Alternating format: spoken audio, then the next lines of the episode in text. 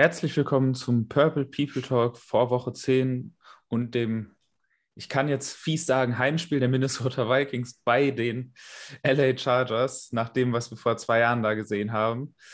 Ähm, ja, an meiner Seite Christoph Giernert und Stefan Starke. Hallo in die Runde. Go. Hi. Ja, erstmal äh, kurz in eigener Sache möchte ich mich nochmal entschuldigen dafür, dass wir nach dem Ravens-Spiel keine äh, Review gebracht haben, aber das war terminlich halt leider einfach nicht möglich diese Woche und deswegen, ja, sollte nicht passieren, aber in einem Podcast, der immer noch äh, in der Freizeit betrieben wird, kann sowas halt auch mal vorkommen. In dem Sinne hoffe ich, dass es diese Saison nicht mehr vorkommen wird, aber ich wollte da noch einmal kurz die Entschuldigung rausbringen.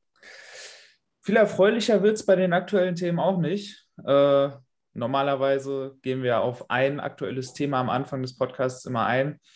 Diese Woche sind es aber zwei Themen, die rein müssen und äh, ich kann halt auch irgendwie nicht sagen, wir fangen mit dem erfreulicheren Thema an, weil ein wirklich erfreuliches Thema gibt es da eigentlich nicht.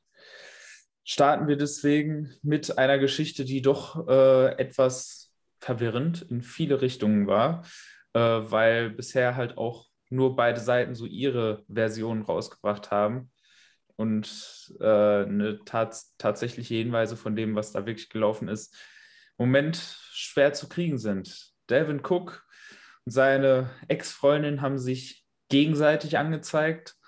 Ähm, wegen häuslicher Gewalt. Cook sagt, seine Freundin wäre in sein Haus eingebrochen, hätte ihn mit Pfefferspray äh, und seiner Pistole bedroht. Seine Freundin sagt, Cook hätte, äh, hätte sie angegriffen. Alle möglichen Medienanstalten haben entweder die eine oder die andere Seite rausgebracht, was es da auch nicht wirklich einfacher gemacht hat, da durchzublicken. Deswegen mal grundsätzlich, wie ist eure Meinung zu diesem Thema? Äh, was habt ihr davon aufgenommen? Ja, also wir sind sehr früh in diesem Prozess, sage ich mal um diese Sache. Von daher ist es schwierig, da groß zu spekulieren. Du hast es schon ganz gut zusammengefasst, Jonas. Ähm, ich denke, der Agent von Delvin Cook hat in dem Moment gute Arbeit für seinen, ja, für seinen Spieler gemacht, indem er eben früh an die großen ähm, Insider, da ist vor allen Dingen Adam Schefter genannt, geleakt hat, dass es eben eher andersrum geht, dass eher Dalvin sich von der Frau bedroht fühlt und angegriffen wurde. Ich will, wie gesagt, nicht zu viel spekulieren, aber es kommt selten vor, glaube ich, dass ein NFL-Spieler von seiner Frau einfach so attackiert wird. Viel mehr will ich dazu nicht sagen. Ich habe da nicht so ganz den Benefit of the Doubt für Dalvin, wenn ich ehrlich bin, kann aber eben mich nicht final festlegen und es ist mal wieder eine traurige Geschichte, egal wie es ausgeht für die Vikings. Das zieht sich leider so ein bisschen durch die letzten Jahre. Und in dieser, in dieser Saison haben wir auch wenig, was wirklich positiv stimmt. Und ähm, ich hoffe, ich hoffe wirklich, dass das für Dalvin und für das Team einigermaßen glimpflich ausgeht. Immer so Schaden genommen hat, wie Stefan jetzt eigentlich angedeutet hat, sowieso erstmal das Team und egal wie es ausgeht, hat äh, Cook halt auch Schaden genommen. Ob, es, ob er jetzt irgendwie der, sag ich mal, Schuldige überhaupt ist oder ob das von ihr ausging, ist dabei völlig nebensächlich. Dass überhaupt irgendwas passiert ist in die Richtung, ist halt immer schlecht. Und ähm, ja, wie gesagt, beide äh, Sachen gibt es Indizien, die da irgendwo geleakt sind und das ist einfach schwer zu beurteilen. Man kann jetzt total auf den Train aufspringen, dass, dass sie es war äh, von der alles irgendwie fast ausging. Man kann auf den Train springen und sagen, ja, ähm, aber Cook hat und weiß ich nicht was. Ich denke, man sollte gerade jetzt in dem Fall vielleicht ein bisschen abwarten, ähm, weil es etwas uneindeutiger ist als bei vielen anderen Fällen. Aber ähm, ja, man muss halt gucken, was die weiteren Ermittlungen ergeben. Und die wird es ja definitiv geben, auch allein aufgrund der Klagen. Und wenn dann insgesamt alle Beweismittel gesichert sind, dann wird man halt sehen, wie es ausgeht. Und mehr möchte ich da lieber auch nicht zu sagen. Ja, also ich muss sagen, es gibt viele Dinge, die mich eigentlich in dieser Sache ähm, geärgert haben. Und das ist nicht nur äh, bei dem tatsächlichen Sachverhalt klar, dass man da die zwei Seiten hat, ähm, die da ihre Sachen äh, in bestimmte Richtungen frame, ist klar. Also das, das, Med das Medium, was als erstes die, äh, die Anschuldigungen gegen Cook draußen hatte, da wurde immer wieder, da wurden immer wieder die Größen und so weiter genannt. Also so der, äh, der große, starke, schwere NFL-Spieler gegen die, gegen die eigene Freundin. Cooks Seite hat es genau andersrum geframed. Cooks Seite, ähm, also die Freundin von Cook ist ja auch beim Militär und deswegen um das, also das hat Cooks Seite wiederum äh, sehr stark in den Fokus rücken wollen nach dem Motto, ja, die ist gar nicht die kleine schwache Freundin, sondern die wurde in dem Statement bei jedem Mal, wo sie angesprochen wurde, immer mit immer Sergeant Trimble genannt, ähm, um da eben das Framing drauf zu richten. Aber das, das ist tatsächlich, das ist normal in dem Sinne, dass es halt eben die beiden Seiten sind, die ihre Mandanten da halt vertreten müssen. Was mich stört, sind die Reaktionen insgesamt. A, der Media Outlets, dass da nicht geschafft wurde, irgendwo mal das Ding neutral zu bringen, weil jedes Outlet hat sich mit seinen Überschriften, mit seinen ähm, Artikeln, wie das geframed wurde, entweder auf die Seite von Cook oder auf die Seite äh, von seiner Ex-Freundin gestellt. Was finde ich in diesem, bei dieser Sachlage einfach nicht, nicht passt. Und ich finde, ähm, es hat auf Twitter ein Vikings-Blogger mal wieder gefragt, boah, kann es, also, also der hat Leute gefragt, ob es Leute gibt, denen eine neutrale Überschrift dafür einfällt. Weil neutrale Headlines hat es in diesem Fall nicht gegeben, obwohl es möglich gewesen wäre. Man hätte in jeder Headline schreiben können, gegenseitige Anschuldigungen oder sowas. Nein, es wurde immer eine Seite ergriffen.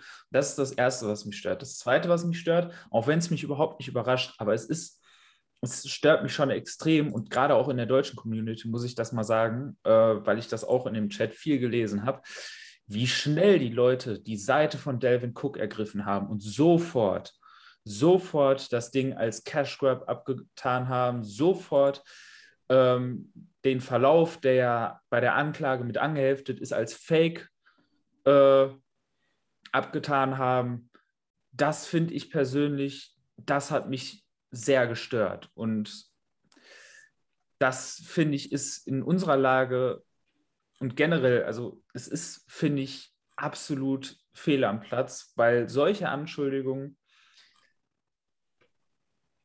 da sind diese in Anführungszeichen Cash Grabs, die da den Frauen immer wieder vorgeworfen werden, sind die absolute Minderheit bei solchen Anschuldigungen. Das ist weniger, das ist weniger als ein Prozent von den tatsächlichen Anschuldigungen sind, äh, kann man tatsächlich sehen, dass es da wissentlich falsche Anschuldigungen gab.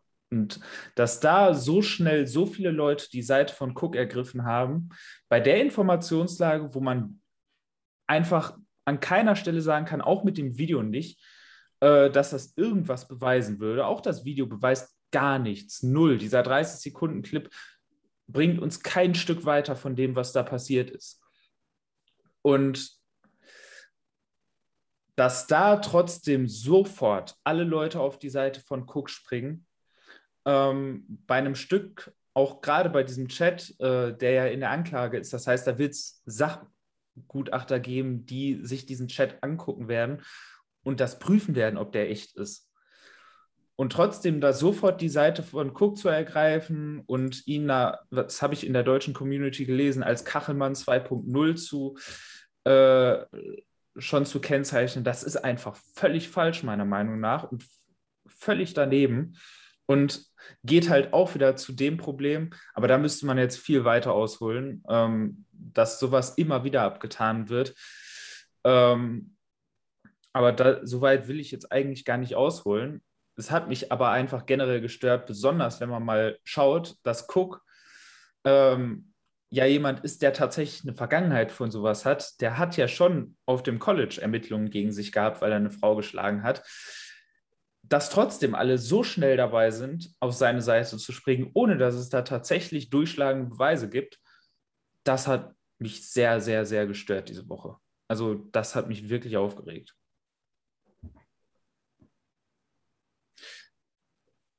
Ja, dann kommen wir zum nächsten Thema, was auch kaum erfreulicher ist. Hm. Dakota Dozier. Wir haben sportlich selten gute Worte über ihn verloren, aber äh, diese Woche ist, glaube ich, jeder auf seiner Seite in seinem Kampf, denn Dozier ist ins Krankenhaus in die Notaufnahme eingeliefert worden ähm, mit Atemwegsproblemen infolge einer Covid-19-Infektion trotz Impfung. Ähm, da kann man halt auch mal wieder sehen, dass eben auch in der jetzigen Lage eben doch niemand sicher vor sowas ist und sich niemand bei sowas sicher fühlen sollte. Ähm, dazu dieser Bericht, dass 29 Leute innerhalb der Organisation als Close Contacts äh, markiert wurden. Diese wurden Anfang der Woche getestet. Da seitdem ich meine, nur Kenny Willikis auf die Covid-Liste gesetzt wurde, gehe ich mal davon aus, dass die Tests, abgesehen eventuell von Willikis, je nachdem, ob er positiv getestet wurde oder nicht, ähm, aber ansonsten scheinen alle Tests negativ wiedergekommen zu sein. Dann muss man ja auch noch dazu sagen, dass äh, die Berichte auch ein bisschen verwirrend dazu waren. Also es waren nicht 29 Spieler, die Close Contacts waren, sondern es waren 29 Leute innerhalb der Organisation. Das heißt Coaches, Staff, natürlich auch Spieler. Aber es waren halt nicht 29 Spieler, es waren nicht mehr als der halbe Kader. Ja, was sagt ihr zu der Situation um Dakota Dozier und generell die Covid-Situation bei den Vikings? Ja, also Dakota Dozier kann man eigentlich nur ähm, alles Gute wünschen, ähm, dass er sich schnell erholt. Es scheint wohl leicht bergauf zu gehen, was man so hört. Er ist aber immer noch im Krankenhaus. Ähm, da vielleicht mal den Appell an euch, lasst euch impfen. Auch wenn wir hier nur eine geringe Zuschauerzahl haben, werde ich das jetzt nochmal ins Mikrofon sagen. Auch wenn es klar ist, dass die Impfstoffe nicht perfekt sind, trotzdem lasst euch impfen. Ähm, ja, gut, dass das in der Pandemie passieren kann, ist einfach so die Vikings haben da eine Vorgeschichte, wir haben das besprochen, wir haben einfach eine zu, deutlich zu geringe Impfquote, aber mit Doja hat es jetzt eben einen getroffen, der geimpft ist.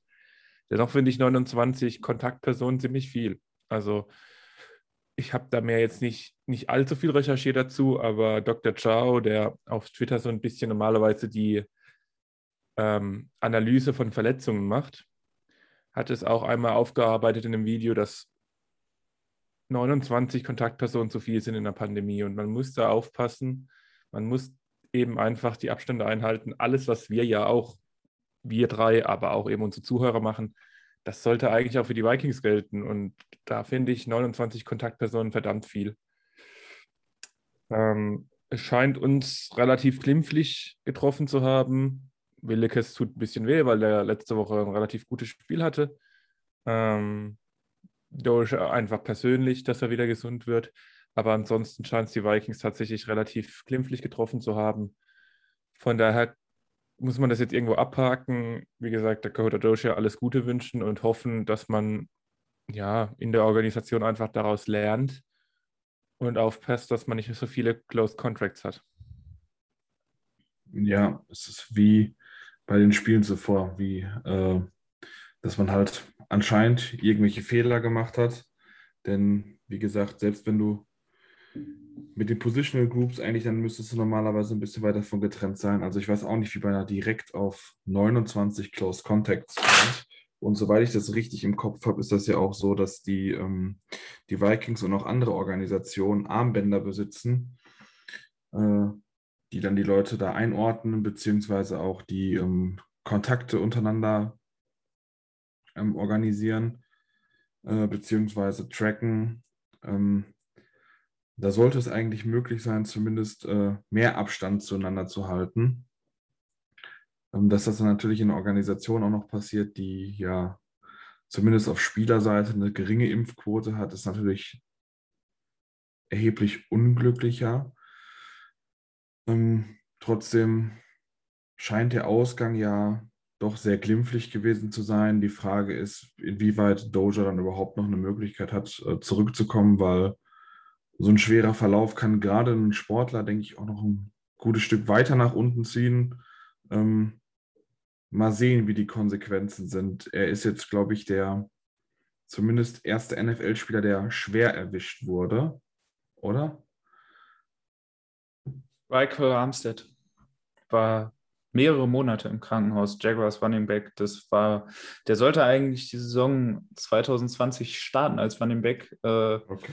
hat dann mehr oder weniger den Weg freimachen müssen für James Robinson, weil er halt mehrere Monate im Krankenhaus war. Auch, also der hat danach seine Karriere auch beendet. Na, okay. Also so selten kriegt man es dann leider mit. Äh, aber ja, ich hoffe, dass das noch einige mehr auch und hoffentlich auch in unserer Organisation gerade als Anlass nehmen, sich doch immunisieren zu lassen. Ähm, also ich kann auf jeden Fall für mich sprechen, dass ich geimpft bin. Immunisieren ist ein gutes Wort, ne? Aber nein, sich äh, impfen zu lassen, also nicht irgendwelche äh, Tonerde auf die Haut zu reiben oder zu essen, sondern sich auch wirklich mit einem zugelassenen äh, Impfstoff impfen zu lassen und damit einen Immunschutz aufzubauen, der nicht nur sich selbst, sondern auch indirekt äh, die anderen mitschützt, indem man halt auch seltener selbst erkrankt. Ja, ich wollte gerade schon sagen, also immunisieren ist im Moment ein äh, Wort, was ich in dem Kontext vielleicht vorsichtig benutzen würde, nach der Geschichte, die da bei unseren Nachbarn abgelaufen ist. Ähm, ja. Ansonsten ja, kann, kann ich mich auch nur anschließen. Also äh, alle Wünsche in Richtung Dakota Dozier in der Hoffnung, dass er erstmal gesund wird. Das ist mal das Wichtigste. Und dann natürlich, äh, dass er hoffentlich auch irgendwie in der Lage ist, seine Karriere fortzusetzen, unabhängig davon, wie man ihn jetzt als Spieler findet, ähm, dass jemand möglicherweise seinen Job äh, nicht mehr ausüben kann wegen so einem Virus. Vor allem, wo man jetzt an so einer Stelle ja sagen muss, ähm, dass es bis zu einem gewissen Grad einfach vermeidbar ist, dass wir wieder in dieser aktuellen Lage sind. Ähm, dass es, also das, das wäre halt schon, das wäre halt schon sehr bitter, vor allem für jemanden, der ja von sich aus alle Maßnahmen getroffen hat, äh, um das zu verhindern.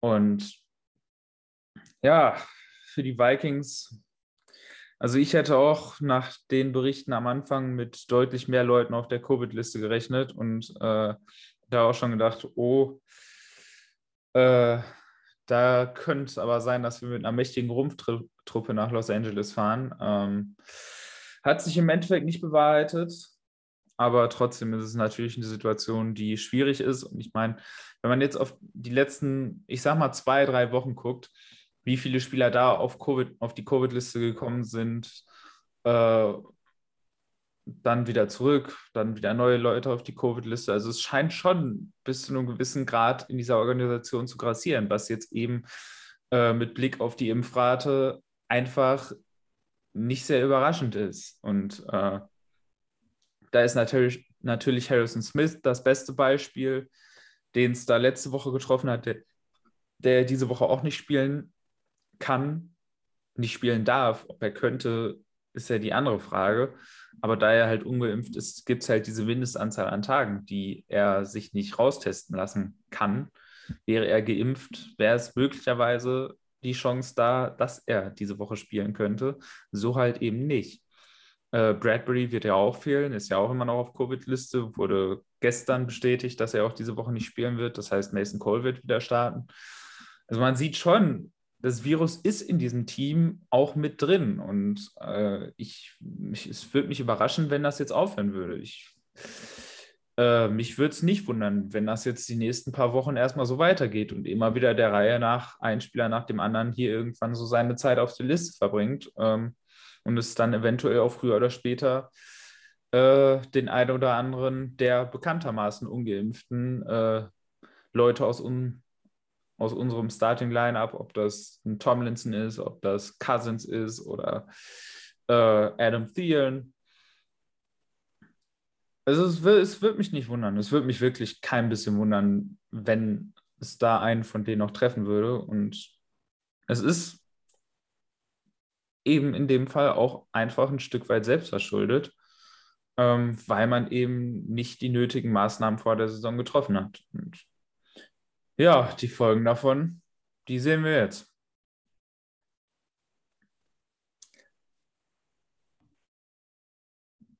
Dann kommen wir jetzt mal zum sportlichen Teil. Sind wir mit dem etwas deprimierenden zweigeteilten News-Teil jetzt endlich durch. Wobei sportlich muss man ja sagen, wird es ja auch nicht viel besser. Die Vikings, äh, die letzten zwei Spiele nach der Bye Week, äh, also die letzten zwei Spiele jetzt hintereinander direkt vor der Bye Week, nach der Bye Week verloren. Ähm, beide auf ja, vermeidbar. Das ist so ein gewisses Thema, was sich durch diese Sendung schon wieder zieht. Ähm, auf sehr vermeidbare Weise in beiden Spielen.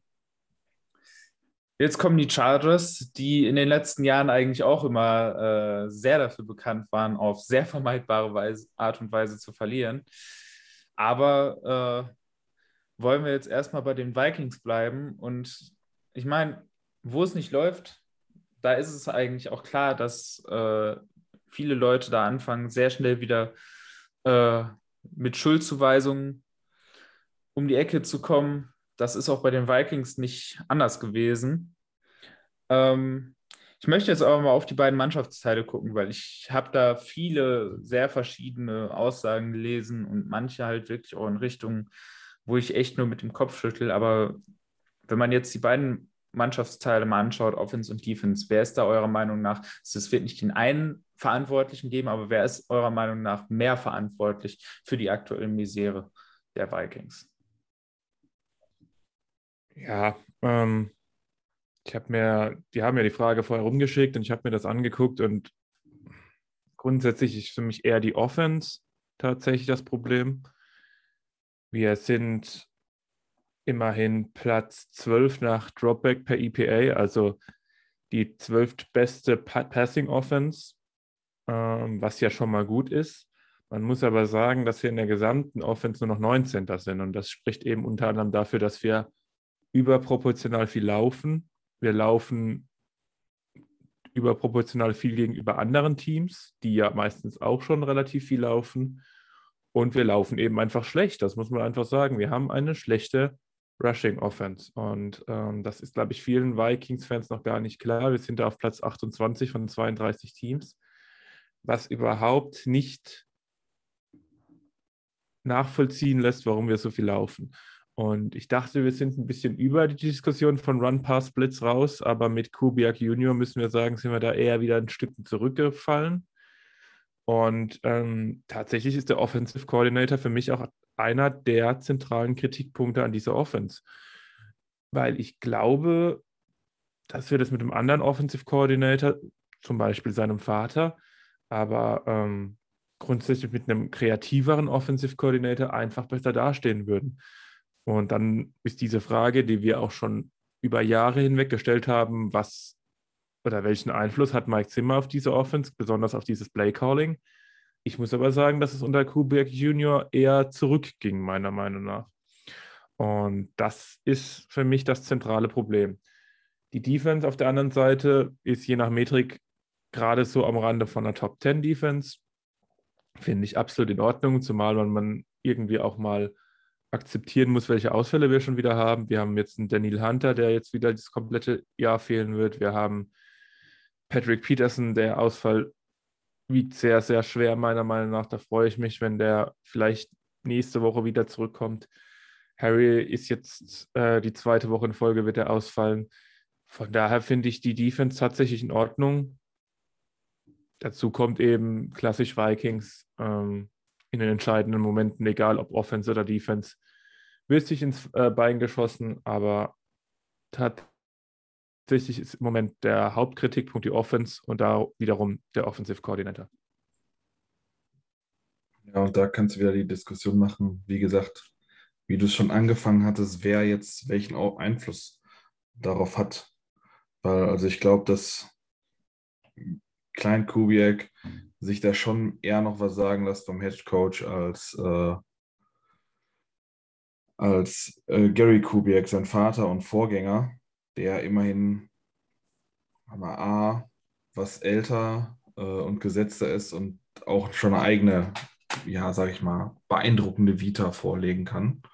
Ähm, aber grundsätzlich kann man da auf jeden Fall recht geben. Also wir laufen nicht gut.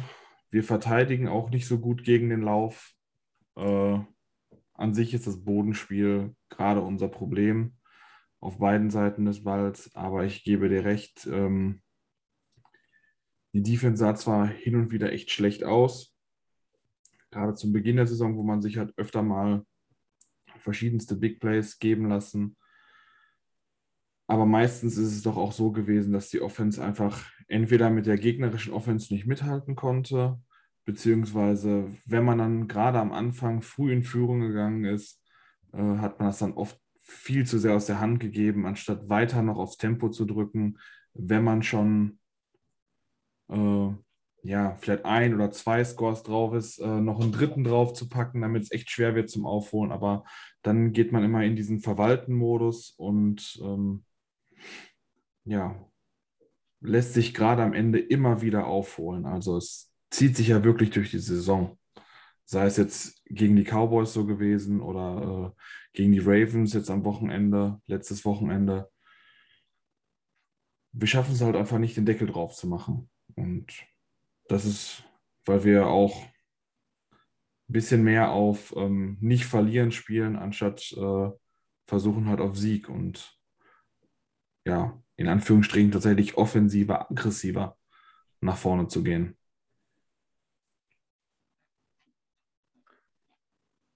Ja, um nochmal das aufzugreifen, was Stefan gerade gesagt hat. Ähm, also je nachdem, welche Rank, äh, welche äh, Metriken man nutzt, steht die Vikings äh, Defense tatsächlich wirklich gut da. Und ähm, also Platz 8 nach DVOA, Platz 9 nach EPA Pro Play äh, erlaubt. Ähm, ich weiß, wenn man in absoluten Zahlen guckt, und das gucken, machen ja leider nach wie vor äh, sehr viele, dann kann man da auf andere Narrative kommen, weil die Defense halt einfach viel auf dem Feld ist. Das ist halt einfach dieses Jahr mal wieder so. Äh, allein im Spiel gegen die Ravens waren es rund 90 Snaps. Das kann eine Defense nicht dauerhaft durchhalten. Vor allem, wenn sie so viele verletzt hat wie unsere Defense schon. Und man hat es ja schon gesehen. Also das Spiel gegen die Ravens hat defensiv sehr, sehr stark angefangen. Man hat die Ravens sehr gut im, Griff, im Griff gehabt. Eine Offense, die ja doch auch ein, äh, eine insgesamt sehr talentierte Offense ist, ähm, hat man, ich würde sagen, für zwei Drittel des Spiels relativ gut im Griff gehabt. Ähm, und dann kam halt einfach irgendwann der Punkt, wo es nicht mehr ging. Und wo diese Defense halt auch einfach müde geworden ist, weil die Offense halt permanent immer wieder den Ball abgegeben hat. Es kann nicht sein, dass die Defense zwei Turnover forst und die Vikings Offense aus diesen zwei Turnovern äh, nicht nur also die Offense hat drei Punkte gemacht, allerdings die drei Punkte auch nur, weil die Interception von Beinem die Offense äh, schon tief in die gegnerische Hälfte gebracht hat. Also mehr oder, also wenn man es eigentlich genau sieht, dann ist die Vikings Offense nach beiden Turnovern three and out gegangen. Also irgendwo muss man halt auch mal die Möglichkeit nutzen, die einem die Defense gibt. Und die Defense gibt der Vikings Offense genug Möglichkeiten. Diese Defense ist gut genug, um mit ihr viele Spiele zu gewinnen, um mit ihr sehr weit zu kommen. Äh, aber irgendwann muss die Offense halt diese Möglichkeiten auch mal umsetzen. Und also ich bin, ich weiß echt immer nicht, äh, auch was ich von, den, äh, von dem Machtgefüge in der Offense halten soll, weil, und das ist, glaube ich, ein ganz großes Problem. Irgendwie schieben sich die Leute untereinander auch die Verantwortungen hin und her. Die Coaches sagen, Cousins hat viele Freiheiten an der Line of. Cousins sagt wiederum, oh, ich, call, ich lasse die Coaches die Timeouts callen und generell mache ich, mach ich nicht so viel an der Line. So, äh, gibt, da, gibt also da die Verantwortung wieder zu den Coaches zurück. Und irgendwie schiebt man sich das da hin und her. Und allein wenn man sich, also darüber gab es ja auf Twitter viele Diskussionen, wenn man sich mal diesen, äh, dieses Third and Nine Play anguckt, äh, in der Overtime, was ja im Endeffekt durch einen äh, freien Rusher, der ungeblockt durchkam, kaputt gemacht worden ist. Das ist halt wieder so ein Ding. Also, das ist so ein Ding, was ich persönlich auf Cousins fahren schreibe, weil das ist äh, ein Play, was man sehr einfach hätte vermeiden können. Cousins hätte einfach nur entweder die, die Protection in die andere Richtung callen müssen. Das ist was, was jeder NFL-Quarterback, äh, gerade ein Veteran, der zehn Jahre in der Liga ist, jederzeit können müsste ähm, bei so einem Bild, und es war ein klares Bild, es war ein klarer Overload-Blitz, dass man da nicht reagiert, dass man da nicht die äh, Protection entweder in die eine Richtung slidet oder man hätte es noch viel einfacher machen können. Man hätte das Blocking-Schema gar nicht verändern müssen, man hätte nur Tyler Conklin per Motion auf die andere Seite schicken müssen. Dann hättest du ihn gegen den freien Rusher gehabt, weil auf der Seite, wo Conklin stand, da hatten sie eine 3 zu 2 Überzahl während auf der anderen Seite der Overload-Blitz für ein 5 gegen 3 gesorgt hat. Einen davon äh, hätte Cook picken können, hat er ja im Endeffekt auch gemacht. Da haben sich auch Leute gefragt, hätte Cook bei dem freien Rusher sein müssen? Nein, hätte er nicht, weil da war ein zweiter freier Rusher. Den hat Cook gepickt. Und den anderen freien Rusher au außen, da hätte Cousins halt äh, im Blocking-Schema was ändern müssen oder eben Conklin auf die andere Seite schicken müssen, um da gleichzeitig zu schaffen. Und das sind so Dinge, die sieht man halt irgendwie immer wieder. Und da weiß ich nicht, ob es da so sehr kracht zwischen Coaching-Staff und Cousins, dass man ihn da nicht lässt oder dass Cousins sich nicht traut, bei bestimmten Sachen äh, sein Ding zu machen oder ob er sowas einfach nach zehn Jahren NFL immer noch nicht sieht. Also kann man sich, kann man sich eigentlich nicht vorstellen, weil wie gesagt, es war eigentlich ein relativ klarer Look, den die Ravens ihm da präsentiert haben. Das war jetzt nicht so, dass sie da irgendwie großartig was des Geist hätten oder sowas, sondern es war ein Look, der relativ eindeutig war. Es war ein relativ eindeutiger Overload-Blitz über die, über die linke Offense-Seite und dass man da nicht drauf reagiert, ähm, dass man, man hätte, man kann auch argumentieren, dass man da eventuell äh, das Routenkonzept hätte ändern müssen, also auch da ein Audible bei der Hand haben müssen. Das fehlt mir teilweise auch manchmal, aber bei Dritter und Neun kann ich das noch verstehen, dass man da die Routen in Richtung der Sticks laufen möchte. Ähm,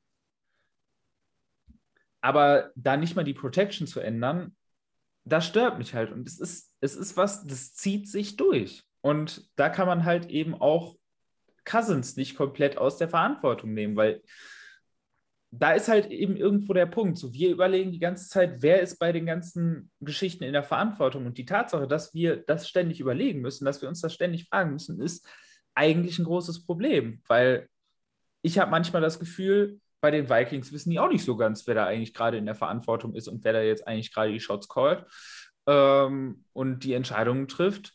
So, der eine sagt der, der andere sagt der, der andere sagt der. Also da, da scheint es grundsätzlich in dem gesamten Gefüge, was die Offense angeht, zwischen Offense Coordinator, äh, Quarterback, Head Coach, scheint es überhaupt nicht zu stimmen. Da scheint überhaupt kein Vertrauen in irgendjemanden da zu sein. Jeder glaubt, dass der andere es schon macht, äh, glaubt aber andererseits, dass der andere es schon macht. Keiner übernimmt selber Verantwortung.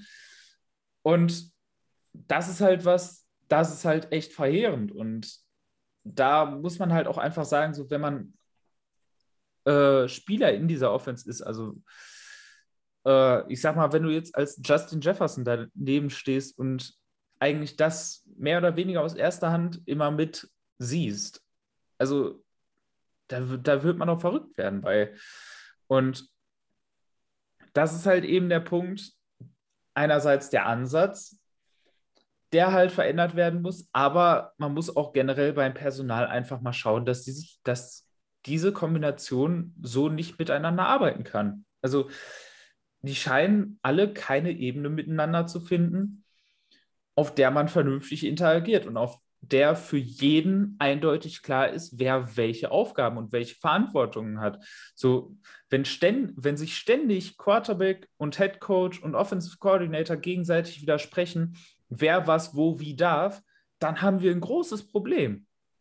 Und da finde ich, kann man keinen der drei wirklich aus der Schuld nehmen. Und ich frage mich halt schon auch, wenn ich, also ich meine, ähm, es gibt ja viele, die immer sagen, so bei der Qualität der Offensive Coordinator und gerade bei der Qualität deren Playdesigns sollte man sich die ersten Drives angucken, weil das halt immer die gescripteten sind. Die sind ja wirklich gut. Die Vikings, die gescripteten Drives der Vikings, sie sind kreativ, sie sind aggressiv, sie sind äh, auch wirklich gut ausgeführt. Da wissen sie, was sie tun. Und danach ist irgendwie Schluss. Also das fand ich, das war eine Tendenz, die hatten wir in nicht so starker Ausprägung.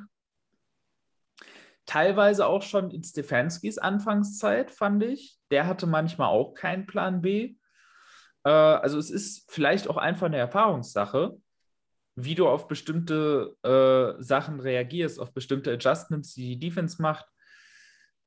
Aber dann muss ich auch ganz ehrlich sagen, wenn ich einen 10, wenn ich einen 10-Year-Veteran äh, habe, Veteran Quarterback, der zehn Jahre in der Liga ist, wenn ich einen Head Coach habe, der vielleicht kein Offensive Mind ist, der aber eben auf der anderen Seite ihm eventuell sagen kann, was die Defense da gerade tut, weil er als defensiver Coach das versteht, was die da tun.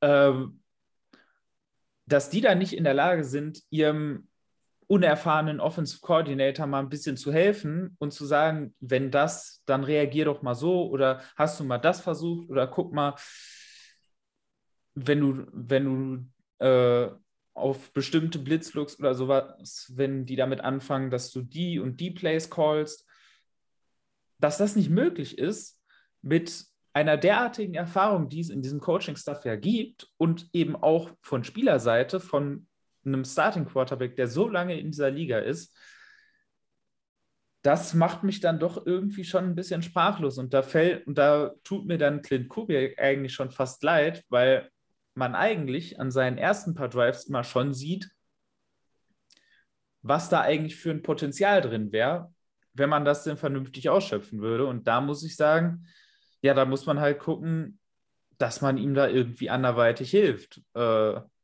dann besser auf sowas zu reagieren und dass man eben auch unter der Woche vielleicht mal Pläne macht, dass sich die Coaches da zusammensetzen und sagen, wenn die das und das Adjustment machen, dann drehen wir den Gameplan so um, weil ich habe immer das Gefühl, sobald die Defense anfängt, auf das Script zu adjusten, da haben die keine Idee mehr. Dann haben die immer dasselbe Arsenal von Plays, von fünf, sechs Standard-Plays, die runtergespielt werden. Und viel mehr kommt da nicht. Also da gehe ich nicht mit. Ich, mir tut Clint Kubiak nicht leid. Ähm, Mike McCarthy ehemals äh, Head Coach der Green Bay Packers, wurde gefeuert, mehr oder weniger, weil er es nicht geschafft hat, Aaron Rodgers, der damals wirklich noch, ja, auf jeden Fall MVP-Level war, weil er es nicht geschafft hat, Aaron Rodgers vernünftige Route-Konzepte hinzubringen, die aufeinander aufbauen. Der hat immer nur ISO-Routes gespielt, immer nur gesagt, ja, ein Devante Adams, ein Randall Cobb, damals noch ein Jordy Nelson, werden schon ihre Cornerbacks schlagen. Und diese Kritik muss man auch meiner Meinung nach Clint Kubiak machen. Und ähm, Beispiel ist dieses, Play, was du gerade genannt hast, das dritte Down in der Overtime, wo wir den Ball haben, wo wir mehr oder weniger nur 20 Yards brauchen, um mit einem Field Goal Versuch vielleicht zu gewinnen. Und dieses Play Design in so einem wichtigen Play war absurd schlecht. Also wir hatten die drei Right Receiver, wir hatten Sealand, Jefferson und Osborne. Jeder läuft eine Easy Route. Gut, fairerweise, die, die Ravens haben geblitzt. Jetzt kann man erstmal Kritik machen, es gab keine Hot Route, also kein Play, was direkt bei einem Blitz auf einen Wide Receiver machen kann. Jetzt kann man auch fairerweise sagen, dass das Cousins irgendwie audiblen kann. Und klar, das an der Line ging schief. Ich glaube, Cousins hat sich auf den Backup-Center Mason Cole verlassen, dass der die Protection anpasst. Das ist sicherlich nicht das Schlauste, wenn du einen Backup-Center hast. Aber allein das Play-Design war so abnormal schlecht, dass ich ähm, doch sehr kritisch gegenüber Kubiak bin. Ja, er ist unerfahren, aber er ist jetzt auch schon ein paar Jahre dabei er ist ja nicht so, dass er gestern noch auf der Straße war und heute jetzt Offensive Coordinator. Nein, er hat von seinem Vater viel gelernt, er hat von anderen Offensive Coordinatoren gelernt. Also für mich bleibt er tatsächlich das Problem. Cousins hat jetzt zwei, drei Spiele gemacht, die er weniger gut gespielt hat. Das muss dazu gesagt werden. Ich bin wahrscheinlich einer der größeren Cousins-Fans, aber das ist einfach auch die Wahrheit. Er war auch letztes Jahr ein Ticken besser wie dieses Jahr insgesamt. Aber das Play Design und genau diese Route-Konzepte, die aufeinander aufbauen, die fehlen mir irgendwie komplett. Ich würde auch mitgehen und sagen, es ist halt auch eher eine Mischung aus, aus den ganzen. Sachen. Also er oder von mir aus die Summe. Ja, also wir wissen, dass äh, Cousins nicht zur obersten Quarterback-Elite gehört. Ähm, das war zwar schon wirklich schlecht, also weil er das sehen sollte. Äh, von dem Status, zu dem er gehört.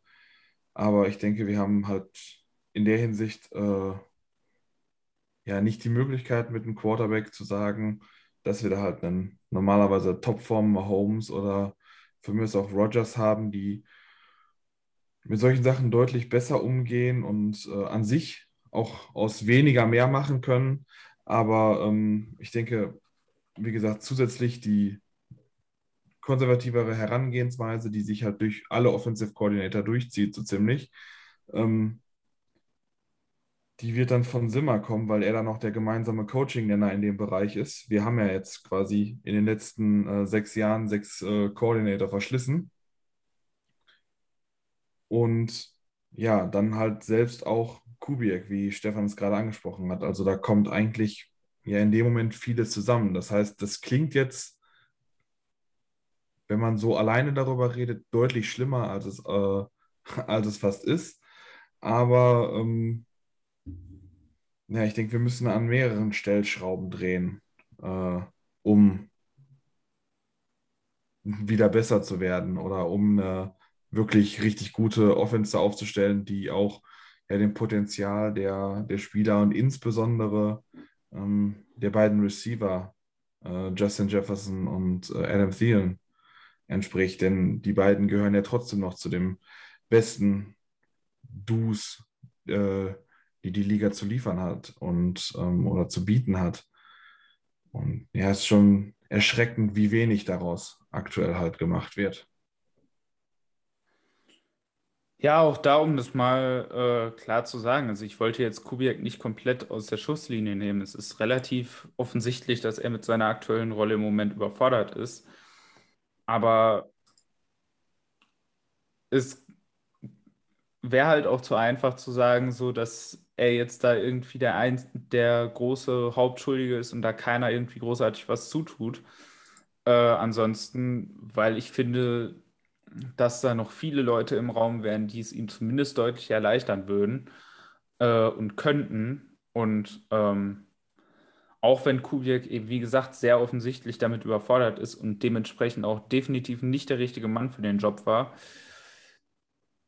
muss man halt auch einfach sagen, also er kriegt von anderer Seite eben auch einfach bisher relativ wenig Hilfe und ähm, dazu dann halt eben noch dieses, ähm, dieses Macht, ich will nicht sagen Vakuum da irgendwie, dieses äh, Verantwortungs hin und her geschiebe zwischen allen Parteien. Das ist halt einfach auch irgendwie keine gute Voraussetzung, wenn man so seinen ersten Coordinator-Job gerade hat. Ähm, wenn irgendwie alle nicht so richtig wissen, wer jetzt für was zuständig ist. Ja, es ist halt einfach eine Situation, die im Moment von allen Seiten aus eigentlich unvorteilhaft ist und von allen Seiten aus äh, definitiv geändert werden muss. Und ja, also eigentlich kann man da wirklich nur hoffen, dass man da ab diesem Jahr ein deutlichen Neuanfang startet ab der nächsten Saison und ja, eigentlich am liebsten so schnell wie es irgendwie geht. Und da muss ich auch ehrlich sagen, also da bin ich auch tatsächlich der Meinung, dass keine der aktuellen verantwortlichen Parteien da das Ding überleben sollte, weil jede dieser Parteien hat ihren Beitrag dazu beigetragen, wo die Vikings im Moment stehen.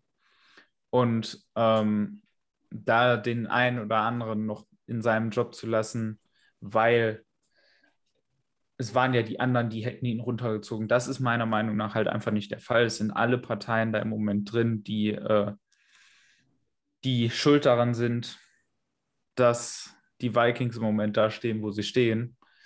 Und deswegen finde ich, ein wirklicher Neuanfang, der dem Ganzen gerecht wird, der muss an allen diesen Positionen ansetzen. Der muss einen neuen Offensive Coordinator, einen neuen Head Coach ranbringen. Der muss aber auch dafür sorgen, dass wir, sobald es möglich ist, eine neue Stadt auf Quarterback haben. Damit aber jetzt genug Blick in die Zukunft und nochmal ein bisschen zurück auf äh, diesen Sonntag, und das jetzt kommende Spiel. Eigentlich, und das ist was, das habe ich in der Vorbesprechung schon gesagt, und da haben wir eigentlich wieder gesagt, weil was ist eigentlich so, wie es sein sollte dieses Jahr bei den Vikings. Eigentlich, wenn man sich die Kader anguckt, dann ist es ein Matchup, was mindestens auf Augenhöhe gespielt werden sollte. Eigentlich sogar hier und da an Stellen, an einigen Stellen haben die Vikings meiner Meinung nach sogar Matchup-Vorteile, aber favorisiert sind am Ende doch wieder die Chargers, was dann halt eben doch wieder äh, ein bisschen das widerspiegelt, was diese Saison so läuft. Und deshalb fangen wir jetzt mal erst mit unserer Offense gegen die Defense der Chargers an. Äh, was sind da die Matchups, die ihr seht? Äh, wo, kann, wo können die Vikings den Chargers wehtun? Und auf der anderen Seite, äh, was wird für die Vikings Offense gefährlich? Ja. Ja, also die Chargers Defense ist tatsächlich angreifbar, würde ich mal sagen. Ähm, du hast die Line, in der eigentlich nur Joe Bossa eine durchaus Gefahr ist, aber alles andere ist gerade im Passspiel relativ easy, würde ich sagen. Bosa selbst ist angeschlagen, er wird spielen. Äh, ich hatte, glaube ich, eine Knöchelverletzung. Ja, ähm, wird aber spielen. Wie fit er dann sein wird, wird man sehen. Ähm, kann aber eigentlich nur helfen, die Verletzung. Gerade der Knöchel ist für einen Edge, glaube ich, immer eklig. Ähm, gut, die Corner, die sind schon nicht so schlecht. Ähm, wobei Asante Samuel wahrscheinlich Outside spielen wird, wo ich ihn nicht so gerne sehe.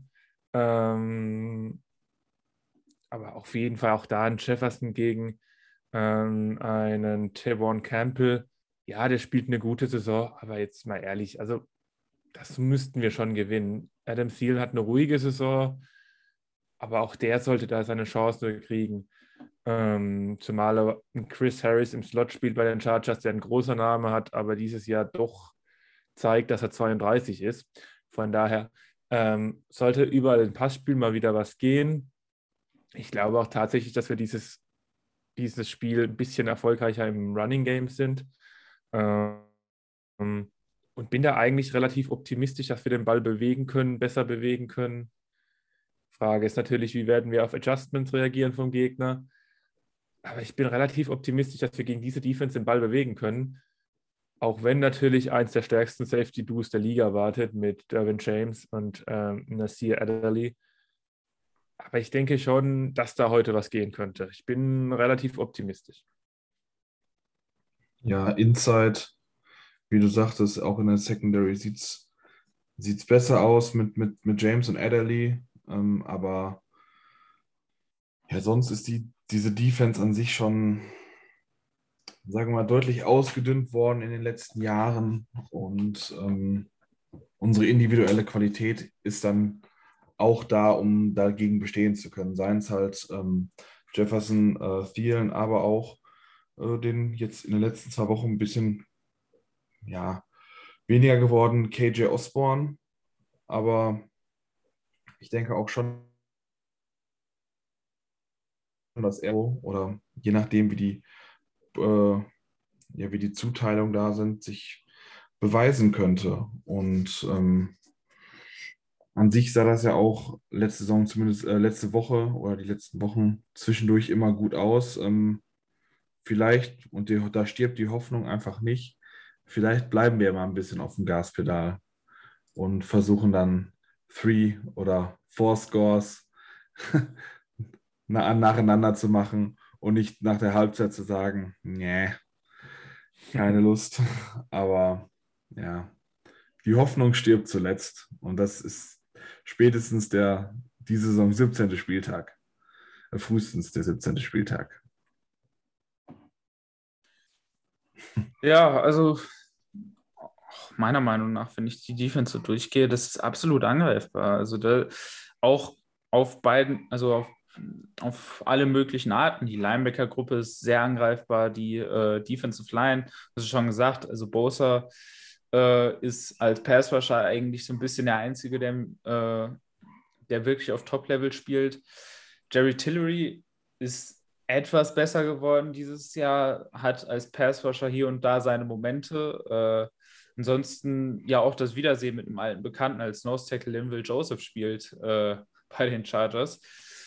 Ähm, ist aber auch, also hat seine Dominanz als Run-Defender eigentlich in den letzten Jahren so ziemlich verloren.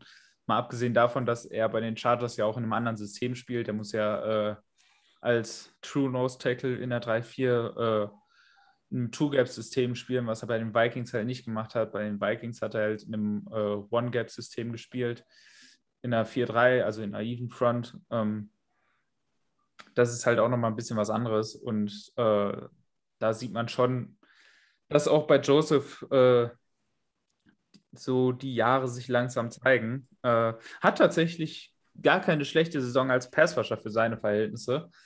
Ähm, aber es sind halt seine Verhältnisse und er war nie großer Passwasher. Deshalb eigentlich sollte es in vielen Punkten wieder funktionieren. Also man sollte gegen diese Front laufen können. Man sollte auch im Passspiel äh, nicht zu sehr zerlegt werden. Äh, klar muss man in der Protection, äh, je nachdem wie fit Bosa ist, muss man halt Darisaw helfen oder O'Neill, je nachdem, wo Bosa halt stehen wird, weil das ist halt der Spieler, den man dann auch ausschalten muss. Ansonsten ist da halt nicht viel. Also ein Wosu äh, oder ein Kyler Freckle, das, äh, das sind Spieler, die sollte man auch so im Griff haben. Die sollten einem dieses Spiel nicht kaputt machen. Und deshalb gibt es eigentlich halt auch wieder kein, keine Entschuldigung dafür, in diesem Spiel nicht stärker angreifen zu wollen. Ähm, und vielleicht auch mal ein bisschen von dem, von dem konservativen Gameplan wegzugehen. Auch wenn, wie gesagt, auch das Laufspiel eigentlich funktionieren sollte. Also die Linebacker sind nicht gut, die Secondary ist nicht wirklich gut. Klar, die Safety Do ist ganz gut mit Adderley und äh, Dervin James. Aber das war es halt auch wirklich. Also da ist echt nicht viel. Und die Receiver, die sollten alle ihre Matchups gewinnen. Ähm, also das, es gibt eigentlich wieder keine Entschuldigung dafür, in diesem Spiel aus Offensicht sch schlecht auszusehen. Also diese Offense ist eigentlich vom Talent her zu gut, als dass diese Defense in der Lage sein sollte, da mitzuhalten. Aber wir haben es diese Saison schon öfters gesehen. Deshalb bin ich da irgendwie noch vorsichtig und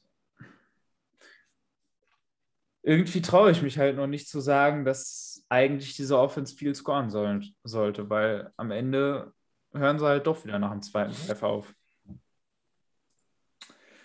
Drehen wir das jetzt mal um. Die äh, Offense der Chargers gegen ja doch mittlerweile sehr ersatzgeschwächte Defense der Vikings. Wo sind da eure Angriffspunkte? Ähm, und auf der anderen Seite, war, wo glaubt ihr, dass die Chargers Offense den Vikings gefährlich wird? Ja, das sieht schon ziemlich bitter aus aus Vikings Sicht. Das muss man, glaube ich, so ehrlich sagen. Simmer muss da viel, viel seiner Defensive Magic raushauen, die er unbestritten hat. An der Line, ja, also wir haben schon in einem Vorbericht, äh, in einem Vorgespräch erzählt über den rechten Tackle Ken Norton. Äh, ganz alter Freund von den Vikings. Ähm, da sollten wir schon angreifen können, aber da spielt bei uns halt wahrscheinlich Wonum, weil Hunter natürlich raus ist, weil Willikes raus ist. Ähm, muss man sehen, was das für ein Duell wird. Rashawn Slater auf Left Tackle, unser Draft Crush, spielt eine ziemlich geile Saison und wird es da mit Everson Griffin auf einem deutlich höheren Level vom Niveau her zu tun bekommen. Aber die Ausfälle, Bar fehlt, Harry fehlt natürlich, auch wenn beidem natürlich ein tolles Debüt hatte.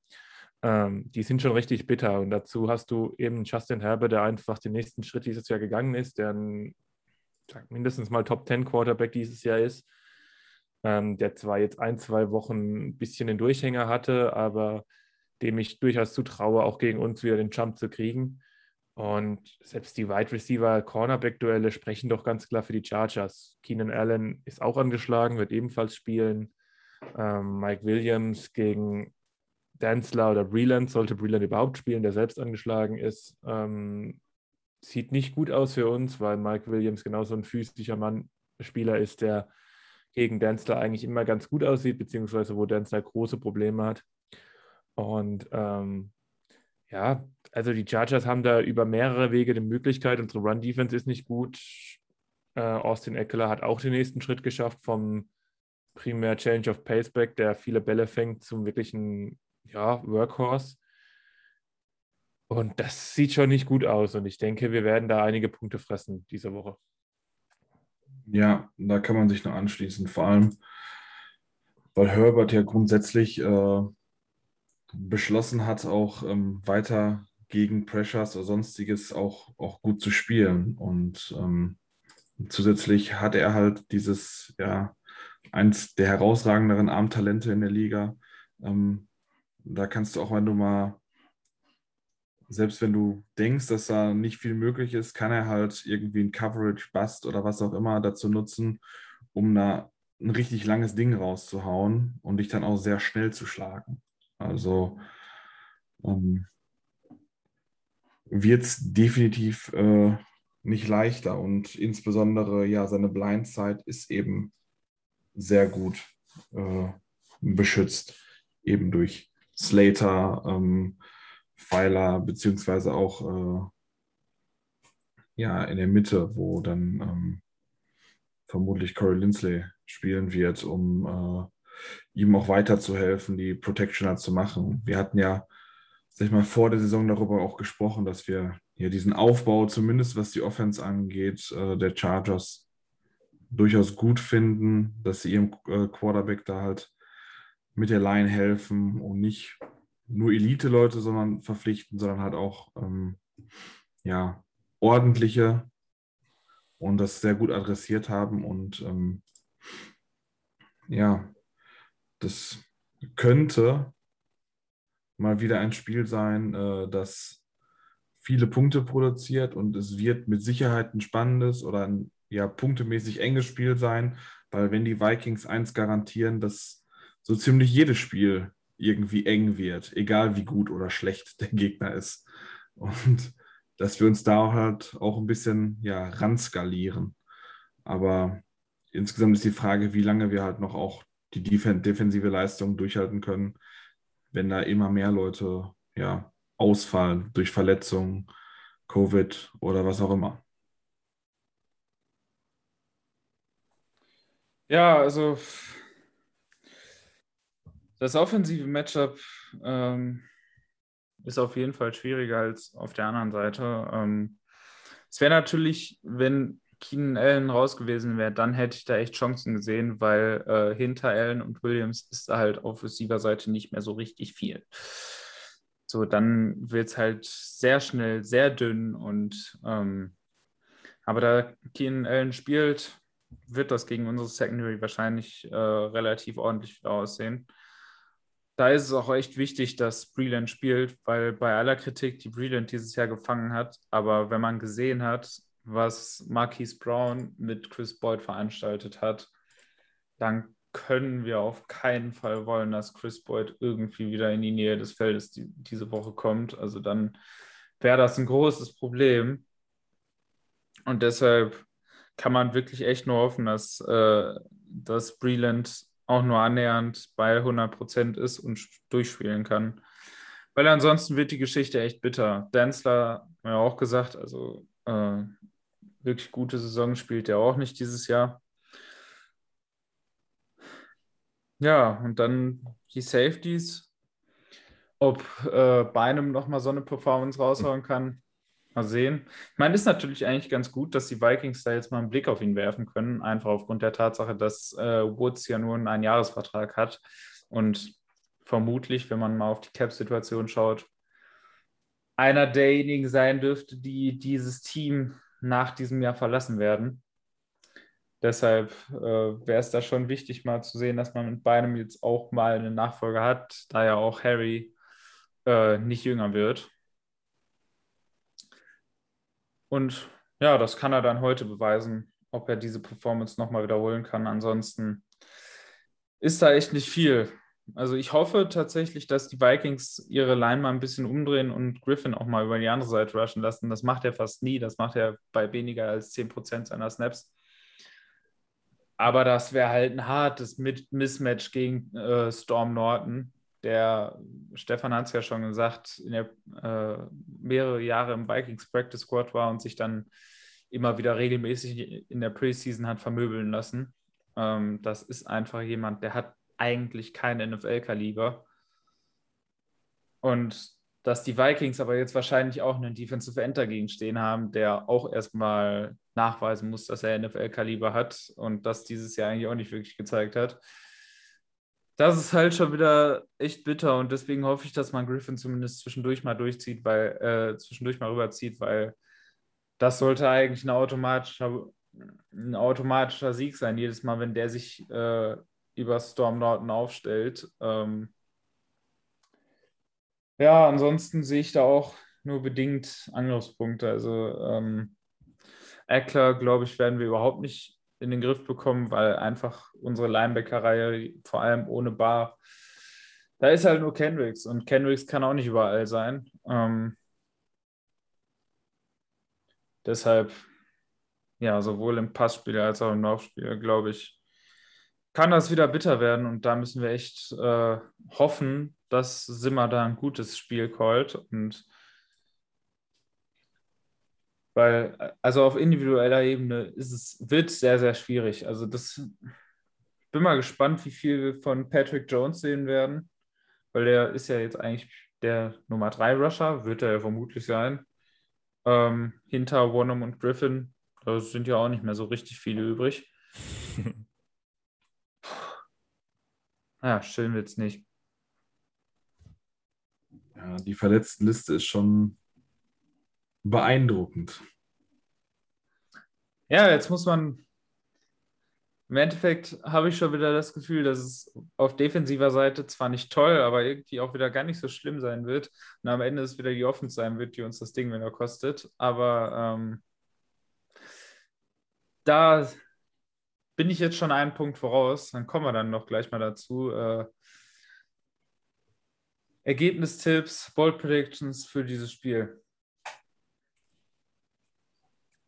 Man mag es kaum glauben, aber die Vikings haben ein besseres Point Differential als die Chargers. Genervte Blicke, das müsstet ihr erst mal sehen hier. Ähm, das ist tatsächlich wahr. Wir stehen 3 und 5 und haben ein positives Point Differential. Ähm, normalerweise ist ein Point Differential der bessere Indikator für zukünftigen Erfolg als die eigentliche Win- und Loss-Bilanz. Normalerweise. Die Vikings sind da so ein bisschen die Ausnahme, weil man es eben schafft, in den entscheidenden Momenten immer sich, sich selbst zu schlagen. Shoutout. Ähm, die Vikings gewinnen das. Die Vikings gewinnen das. Ich habe mir jetzt eine Stunde im Podcast überlegt, ob ich es mache, aber die Vikings gewinnen das 34 zu 32. Ja, die Vikings gewinnen das.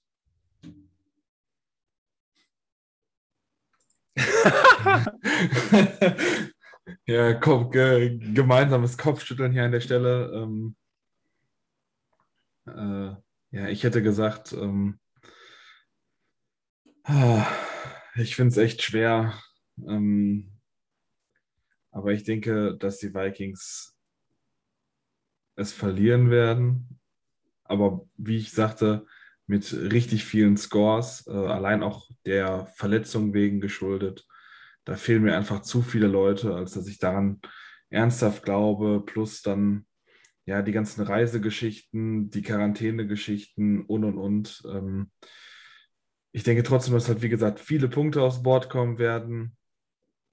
Und äh, würde sagen, die Vikings verlieren das mit 37, 33. Also es wird eng, aber die verlieren das. Ich habe es gerade schon gesagt, ich habe das Gefühl, auch wenn die offensiven und defensiven Matchups, wenn man sich die anguckt von den individuellen Punkten her, eigentlich dafür sprechen, dass es ein Shootout wird. Ich glaube schon wieder nicht, dass es einer wird. Ich glaube tatsächlich, dass die Defense am Anfang wieder überraschend gut spielen wird, ihr dann am Ende die Puste wieder ausgehen wird, weil die Offense wieder am Anfang gut spielt und dann nicht mehr auf dem Feld bleiben kann und äh, dann diesen Film, den wir dieses Jahr schon ungefähr jede Woche gesehen haben, wieder passiert. Die Vikings werden mit 14 zu 3 führen Mitte des zweiten Quarters und werden das Spiel dann am Ende aber mit 24 zu 20 verlieren. Weil es einfach ist wie immer. Sie werden, sie werden gute erste Drives haben. Sie werden auch in der Defense am Anfang ordentlich spielen. Die Chargers haben Startschwierigkeiten. Aber je länger das Spiel dauert, desto weniger wird die Vikings Offense wieder zu diesem Spiel beitragen. Und je länger dieses Spiel dauert, desto mehr werden die Chargers doch wieder reinkommen, desto müder wird unsere Defense sein. Und am Ende mit einem Game-Winning-Drive kurz vor Schluss, äh, nachdem die Vikings vorher bei einem vierten und eins, den man hätte ausspielen müssen, auf einen Field Goal gesetzt haben, ähm, statt das Spiel zu entscheiden, kriegt man dann den Game-Winning Drive der Chargers rein und verliert am Ende mit 24 zu 20. Und die Stimmung im, im Podcast wird hervorragend sein. Aber auf jeden Fall. Wie jede Woche. Ja, Bold Predictions. DJ Wonum, 2-6, ein Turnover. Meinst du jetzt an sich ein Turnover oder willst du dich festlegen auf Fumble oder Interception? Nö, also wenn ich mit DJ One um 2-6 gehe und ein Turnover, dann finde ich das schon bold genug, ob das jetzt ein Fumble oder eine Interception wird. okay, ich dachte, ich kann nicht noch weiter rein. ähm, ja, was sage ich denn dann? Was denn bold genug? Äh, ja, ich habe viele Punkte gesagt. Ähm, und ich denke, ist das bold genug, wenn ich sage, jeder unserer Top 3 Receiver macht einen Touchdown? Bei der Art, wie wir unsere Offense callen, auf jeden Fall. Ja, denke ich auch. Ja, ja, da hätte ich jetzt eigentlich gekontert, aber das ist definitiv nicht bold genug, äh, dass CJ Ham wieder mehr Receptions haben wird als einer unserer beiden Top-Receiver. ähm, aber das ist definitiv nicht bold genug, weil das ist in den letzten Wochen immer passiert. Ähm, das ist schon wieder sehr, sehr traurig. Ähm, Vielleicht das Gegenteil. ich glaube aber nicht an das Gegenteil. Ähm, ja. Ich glaube, dass Patrick Jones in seinem Rookie-Debüt zwei Sacks haben wird und wir ihn dann alle wieder overhypen und alle in ihm den nächsten Everson Griffin sehen und er dann die nächsten Wochen wieder absolut gar nichts zustande bringen wird. Aber diese Woche hat er zwei Sacks. Zählt das von der nächsten Woche noch dazu oder zählen nur die zwei Sex? Für diese Woche zählen nur die zwei Sex, die anderen okay. denke ich mir für die nächsten Wochen dazu. Okay, okay. Ja, das war es dann auch schon wieder. Äh, wir hören uns dann nächste, Woche, äh, nächste Woche nach dem Spiel wieder mit der Review. Ähm, ich wünsche euch allen trotz der Grundstimmung, die hier so im Podcast geherrscht hat, an der ich natürlich überhaupt keinen Anteil hatte, ähm, wünsche ich euch ein schönes Spiel und viel Spaß, soweit das irgendwie möglich ist. Äh, und vielleicht auch ein Spiel, was mal nicht für Herzattacken sorgt. Aber äh, naja, wir das kennen ist bold. So das ist eine bold Prediction. ja, ich glaube, da, das ist aber nur nicht meine Prediction, weil ich glaube da nicht dran. Aber in dem Sinne, schönes Spiel und Skull. Viel Spaß und Skull. Goal, die Vikings gewinnen das.